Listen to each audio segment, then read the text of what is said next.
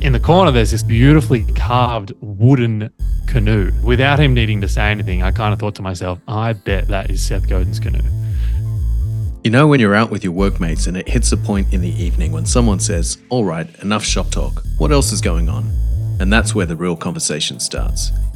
This podcast is that conversation. My name is Amer Iqbal, and over the last 20 years leading innovation at companies like Facebook and Deloitte, I've met lots of interesting people. Sure, their day jobs sound cool, but I've always been fascinated by the real life stories behind the executives. My guest today is Peter Shepherd. Pete is the founder of Human Periscope, a boutique leadership development consultancy. He's also a former lead trainer at Alt MBA, an in demand public speaker, and co host of the Long and the Short of It podcast. Here's my conversation with Pete. Pete, welcome to the Enough Shop Talk podcast. How are you doing? Good, mate. Thank you for having me. Excited to be here. Uh, pleasure to chat with you as always. So, Pete, look, it's customary when we start this podcast. I usually give people 60 seconds or less to introduce themselves.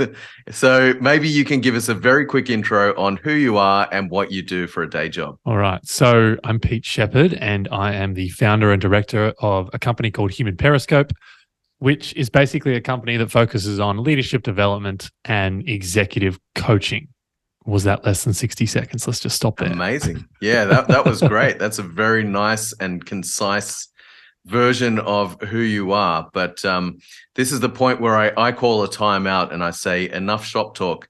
Because, of course, this podcast is uh, not about what we do for a living. Although, having said that, this is a bit of a different episode. The thing is, Pete lives such an interesting life. I thought it would be fun rather than just picking one topic let's revisit a year in the life of being a globe-trotting leadership coach and generally a citizen of the world, if that's all right with you. All right. Sounds good. Okay. So, if that's not too lofty a setup, what we might do to kick things off is I'm going to play a bit of a game of true or false. So, mm-hmm.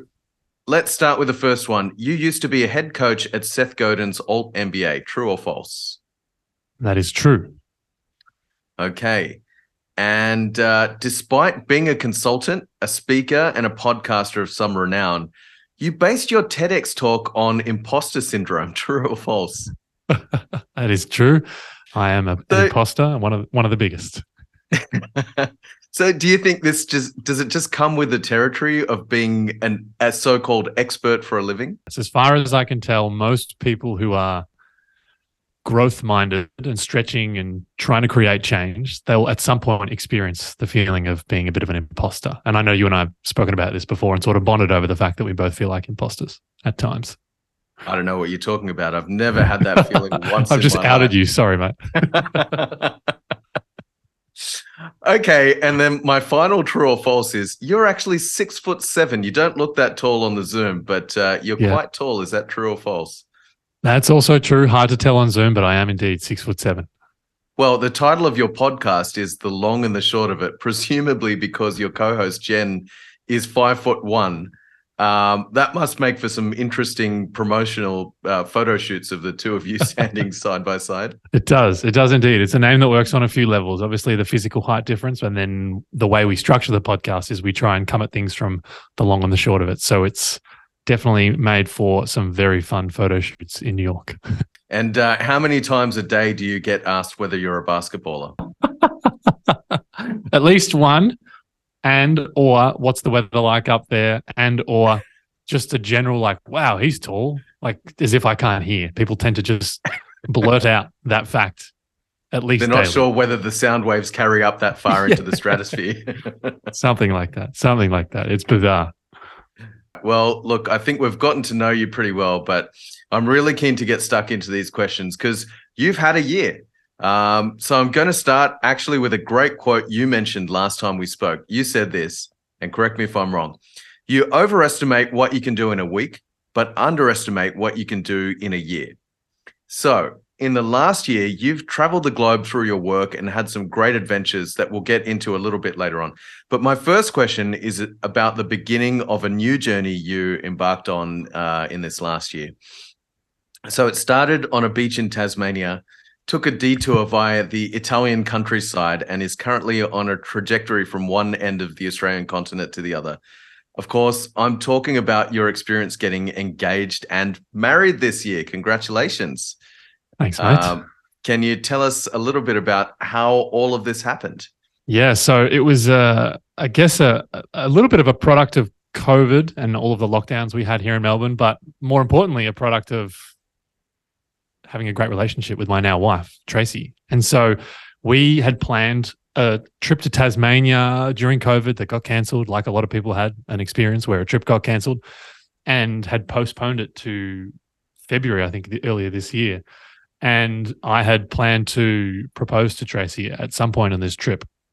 And you and I were, were laughing sort of earlier about when you when you when do you try and schedule in the proposal within a trip so that you can actually enjoy the holiday and not spend the two weeks worrying about the right time, the right location. Where's the ring? Am I going to drop it?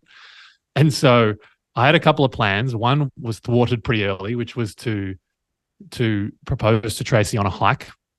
And that was like on the second day that we were there. And I got to the we got to the bottom of the hike and we looked up the mountain and it was it was pretty treacherous, very rocky, a little overcast. And knowing Tasmania, I suspected there might have been some rain coming. So I thought, I don't think it's worth the risk of me trying to take a ring up there. And so I parked that particular plan, left the ring safely locked away in the car. And then the following day, we went to a beach, a, a deserted, well, I thought it would be a deserted beach in a, a place called Freycinet National Park. And so we were kind of lying on the beach, Tracy trying to relax, read her book. And I was like nervously pretending like I was reading a book while also clutching a ring box in my hand and trying to make it not obvious that I had that in my hand.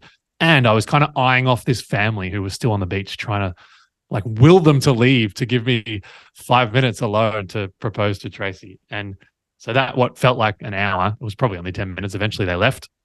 And because we were both lying down, I had to A, get Tracy's attention, which was difficult because she was in the middle of a great book and she wanted to know why I was bothering her. And then B, I had to get up on a knee instead of down on a knee and being six foot seven with very long limbs, that was not quite as smooth as I would have hoped. and so basically, I asked Tracy to marry me. She proceeded to say, Oh my God, I think a bunch of times without actually saying yes. Eventually, she said yes. And so I was finally on day three of the holiday able to take a deep breath. And where that kind of translates into our elopement was I thought, like, after this engagement, proposal moment, I would I would go for a swim and cool off and just like take a minute, pat myself on the back, and just kind of like, all right, it's done, it's great, this is happening. And so by the time I'd gone for a swim, which took all of five minutes and came back, Tracy had come up with a plan, which was to elope in Italy. So we already had a plan to go on a holiday to Italy. And because of COVID, because of our personal preference, because of many things, we thought, why not? Well, Tracy thought in five minutes, why not? why not elope while we're over there? And so began the journey of eloping, which I can obviously get more into. Yeah, I like the responsive, "Oh my god, oh my god, oh my god," and you're not quite sure where that's all going. Is that, that good or bad? Uh, yeah, must have left your heart in suspense for at least a minute. Okay, so you decided to elope, and I mean, it's even then people elope and they say, "Let's go down to City Hall," but um, right you guys don't do thing in, things in halves. So it turns out you actually traveled all the way to Italy for this uh, getting eloped type situation. And that happened in June, right? Yeah, that's right. So we, I mean, I kind of joke, but it's it's also true that by the time we'd finished our Tasmanian holiday, which was two weeks in total, Tracy had found a, a photographer in Tuscany and set up a call with them. She'd found a few dress shops that she wanted to make an appointment at here in Melbourne and she'd contacted a venue that would be a potential place for us to stay and and take some photos. So it kind of all came together pretty quickly. And I put that down a lot to Tracy being incredibly organized.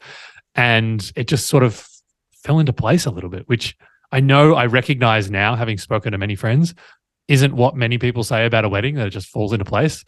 But for us, we were very lucky. It it just sort of fell into place. Any funny culture clash kind of moments, you know, eloping in Europe? Of course. So the first thing we learned pretty quickly was don't do the legal paperwork in Italy because the bureaucracy and the Italians are notorious for being very laissez faire, very relaxed. You have to go to town hall. You need to get a translator. They might be there, they might not. And so we pretty quickly realized that was not going to be a good idea. So we did the legal paperwork in Australia with our parents present, which was a nice touch for them. And then when we were in, we started in France, we ended up in Italy. We had all, I mean, all sorts of those classic moments where you order two espressos in Italian and you get two cappuccinos because they can't fathom why you would have an espresso in the morning instead of a cappuccino.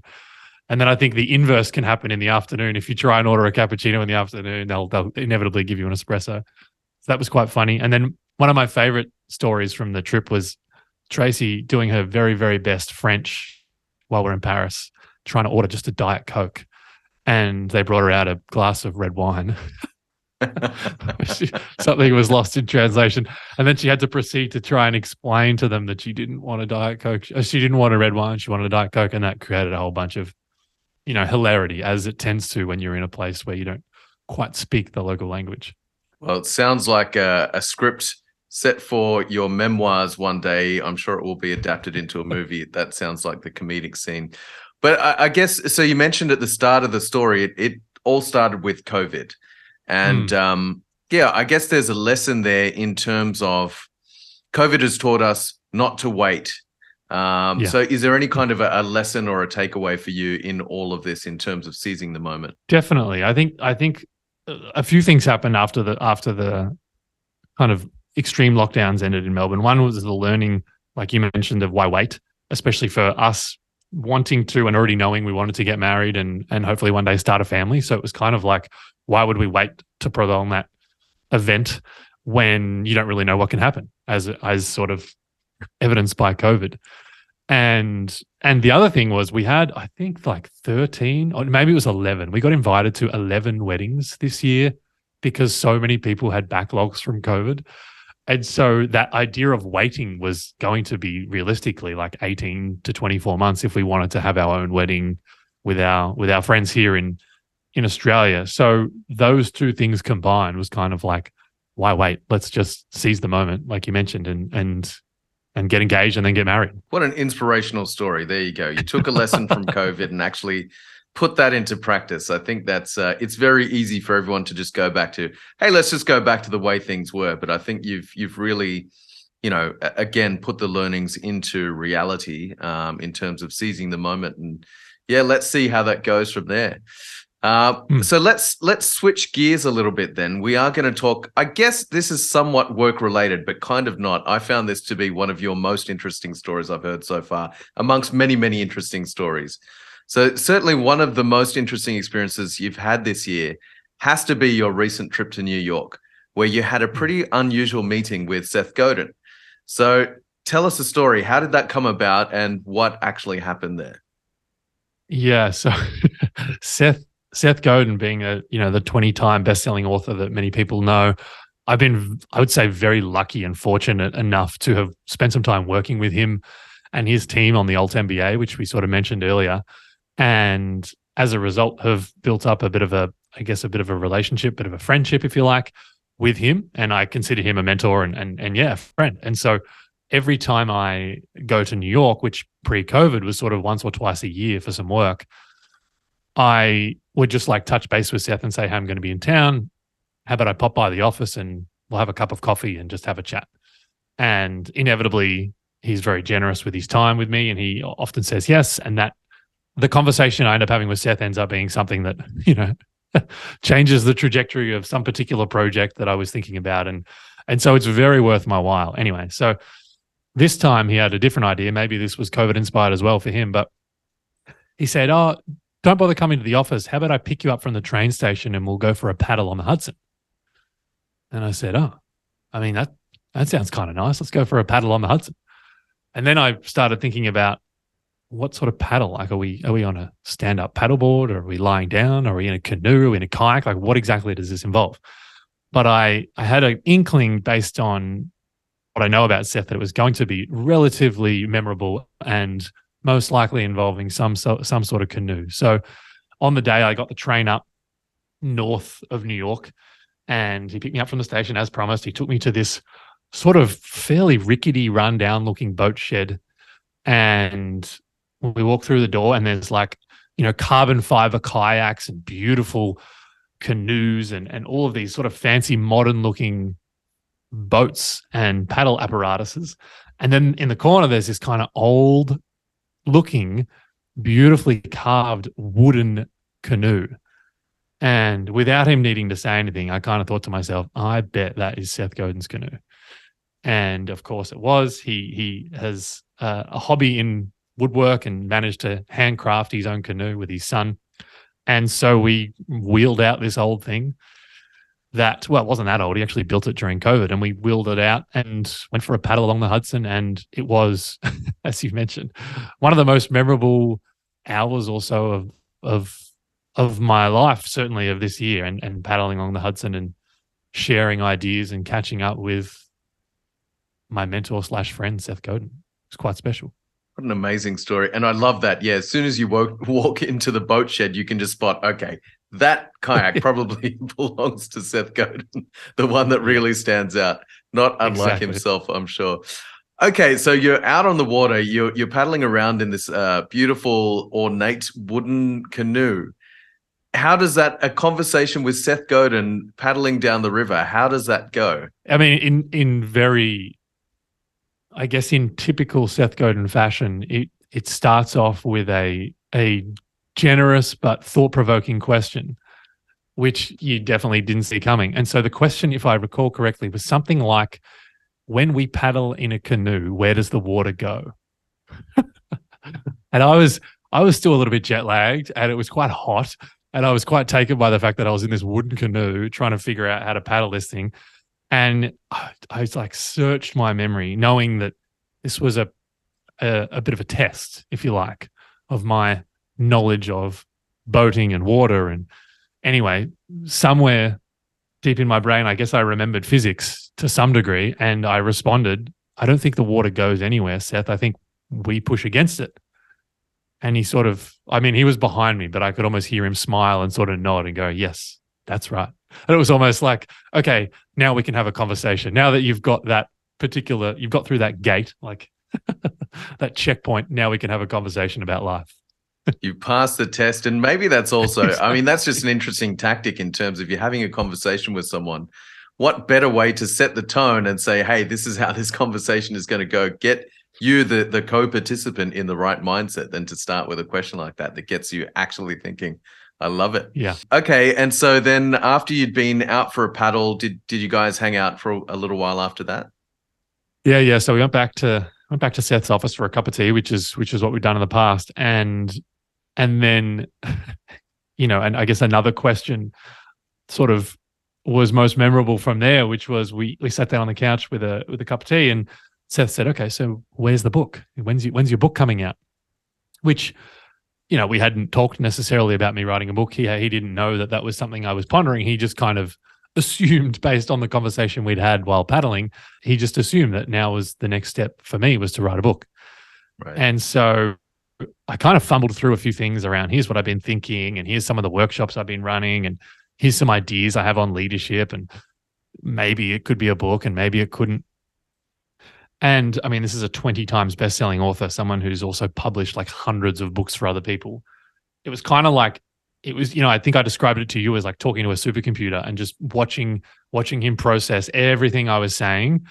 And then pretty quickly, he like ran to the bookshelf, came back with four books, threw them on the table, and was kind of like, okay, so you can learn from this particular book about the size of it. You can learn from this particular book about the structure of it. But I think what you're describing is something that looks a little more like this and basically he, he packaged up my rambles and ideas into this what here what I heard reflected back to me was like quite well put together book idea, book proposal. And then the kicker, of course, Seth being Seth, was, and so you should have that done by the time you get back to Melbourne, right? Like it's a it's a 24 hour flight from New York. So you'll get it done by the time we get back. The thing I like about this story is it tells you why the greats are the greats. Um, mm. He hmm. really is thinking at another level, and he's just kind of moving at ten steps ahead at at all times. Okay, well, I, look, right. I think this is a fascinating story for me, but for our listeners, maybe a couple of takeaways or key lessons from spending a day with Seth Godin. Yeah, I mean, I think one is, I guess it goes back ironically to that idea of why wait that we just talked about around us getting married and getting engaged in terms of in terms of here's the book idea why wait just start writing and whether that's the idea that i had or the idea that seth helped me get to it kind of doesn't matter. That wasn't really the point. The point was start writing see what flows out of out of your brain and don't wait. Like get it done before you get back to melbourne. So that idea of you know urgency in a healthy way as opposed to procrastination in an unhelpful way i think definitely resonates and is very is very seth godin. Yeah. i think the other thing is is you know and I, and I know this intellectually but it was a, i was reminded of it is even if you don't end up with a published book that you go on to market the process of writing is thinking the process of writing is going to help you structure your thoughts, which then feeds into the workshops that I run, which feeds into the coaching that I do, which feeds into the podcast that I record. So all of that is benefited by way of just showing up to write. And then I guess the other one is like you mentioned. I mean, Seth is he's a, he's a legend for a reason, right? Like he is able to process and think on a level that I've never witnessed before.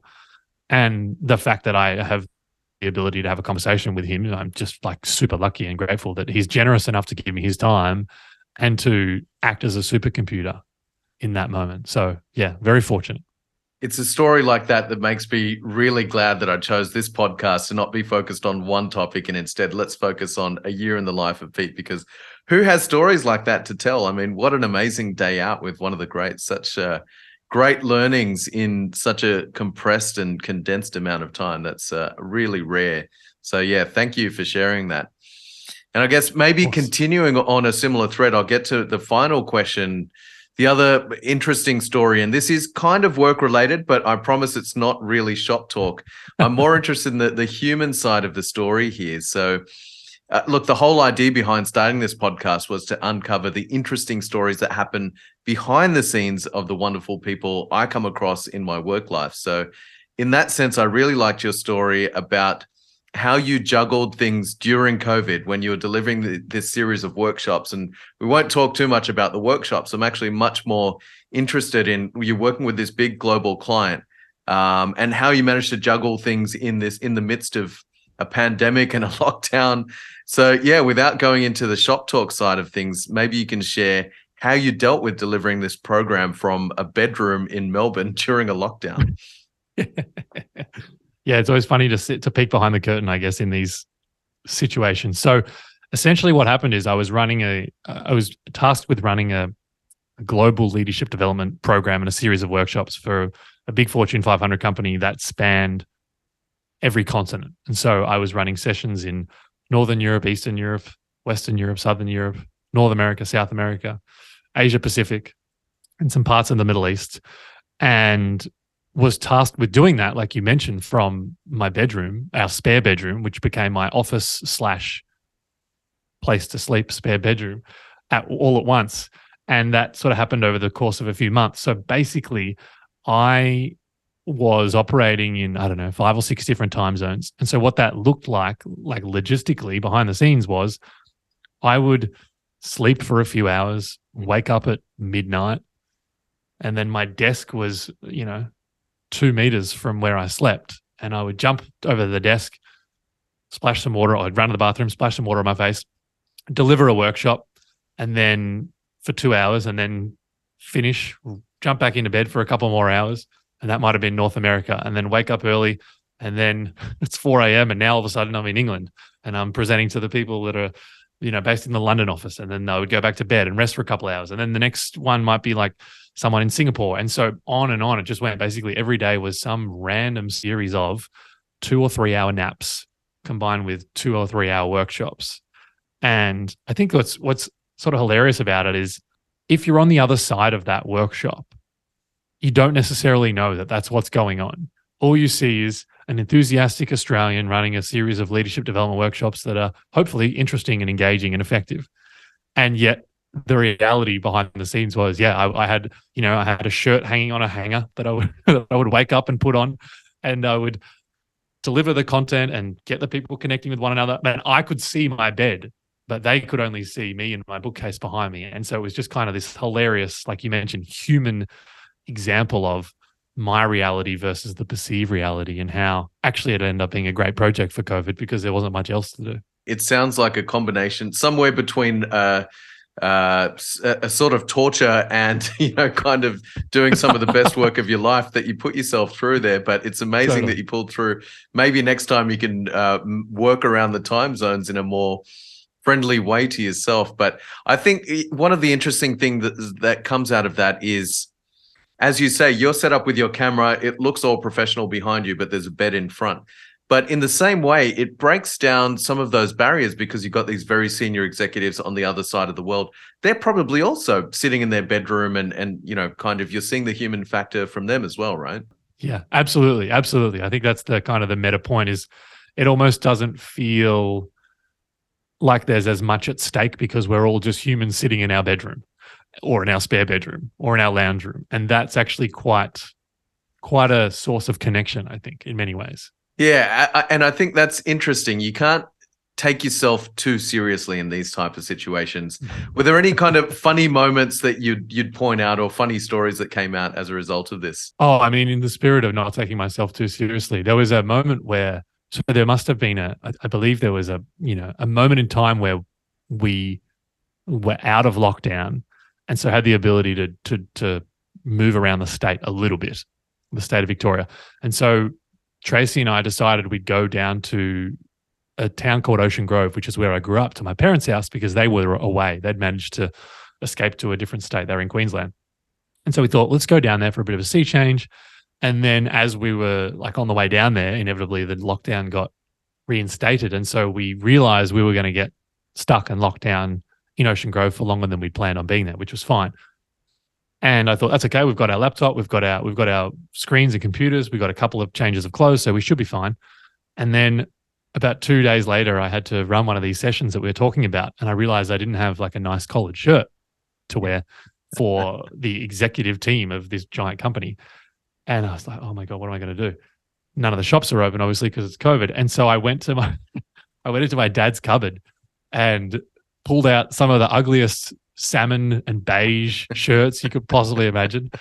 I did my best to try and find just like a plain blue collared shirt that smelt like my dad, that didn't fit me at all, but that I tucked into my pants. And when I sat on Zoom, I think it kind of just looked like I was wearing a normal collared shirt. And so that was like another example of here's Pete with his collared shirt on, but the reality was so much different in terms of what I was going through.